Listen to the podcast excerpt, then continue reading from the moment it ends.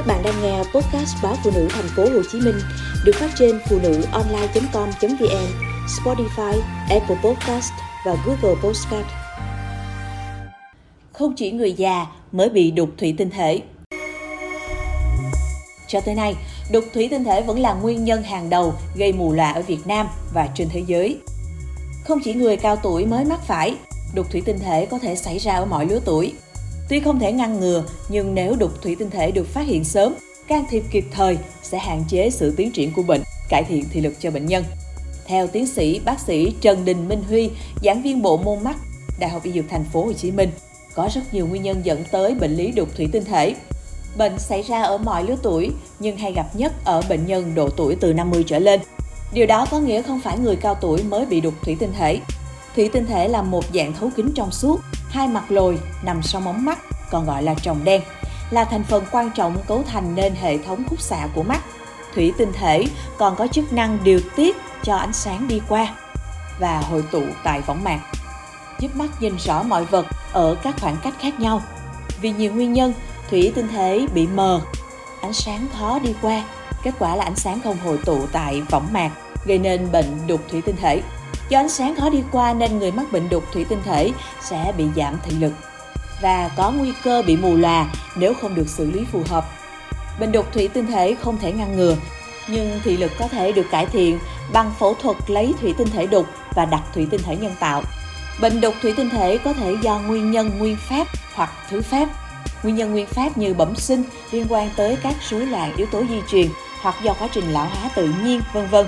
Nguyên nhân thứ phát phải kể tới là chấn thương mắt, bị bệnh về mắt tái đi tái lại nhiều lần, tác dụng phụ từ việc sử dụng thuốc lâu dài. Bên cạnh đó, người mắc các bệnh lý chuyển hóa như tiểu đường, béo phì, tăng huyết áp cũng là đối tượng nguy cơ cao của đục thủy tinh thể. Không chỉ vậy, lối sống thiếu lành mạnh, sử dụng nhiều chất kích thích như rượu bia, thuốc lá vân vân hay căng thẳng, mắt tiếp xúc trực tiếp với ánh sáng mặt trời trong thời gian dài vân vân được cho rằng có liên quan đến việc thúc đẩy bệnh đục thủy tinh thể. Bệnh diễn biến thường chậm, không gây đau đớn ở giai đoạn đầu và gần như không thấy bất kỳ dấu hiệu nào. Khi đến giai đoạn nặng hơn, người bệnh sẽ thấy các triệu chứng điển hình. Thứ nhất là mắt nhìn mờ hơn, khó nhìn, hay mỏi mắt khi tập trung nhìn vào một vật, khó khăn khi lái xe vào ban đêm. Tiếp theo, bệnh nhân tăng nhạy cảm với ánh sáng hay bị lóa mắt. Thị lực của họ bị ảnh hưởng bởi các mức độ ánh sáng khác nhau. Nhiều người cho biết nhìn mờ như có màn sương che trước mắt. Các triệu chứng kể trên có thể thấy ở một hoặc cả hai mắt. Độ mờ có thể khác nhau tùy mức độ đục thủy tinh thể. Đục thủy tinh thể cần được theo dõi tới khi giảm thị lực chức năng và ảnh hưởng tới sinh hoạt hàng ngày. Cuối cùng, bệnh nhân cần phẫu thuật bỏ thủy tinh thể đục. Trước khi tiến hành phẫu thuật, bệnh nhân cần khám mắt tổng quát nhằm xác định mức độ bệnh, từ đó lựa chọn phương pháp phẫu thuật phù hợp. Thời gian phẫu thuật thông thường từ 10 đến 20 phút, bệnh nhân có thể xuất viện trong ngày. Phẫu thuật pha cô diễn ra rất nhanh và an toàn, không gây đau, không chảy máu. Vết mổ nhỏ nên không cần khâu, giảm hiện tượng loạn thị. Một ngày sau phẫu thuật, các trường hợp không biến chứng thường có thị lực tốt và thị lực dần cải thiện tốt hơn từ 4 đến 6 tuần khi quá trình tái tạo nhãn cầu diễn ra. Bước chăm sóc hậu phẫu cũng đóng vai trò khá quan trọng quyết định sự thành công của ca mổ.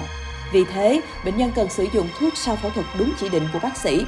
Ngoài ra, bệnh nhân tránh để xà phòng và nước bẩn bắn trực tiếp vào mắt, không dụi hoặc ấn mạnh vào mắt, hạn chế vận động mạnh, đeo kính để bảo vệ mắt. Để giữ an toàn cho quá trình hồi phục, người bệnh cần tham khảo ý kiến bác sĩ để biết khi nào có thể tập thể dục, lái xe hay thực hiện các hoạt động thường nhật trở lại.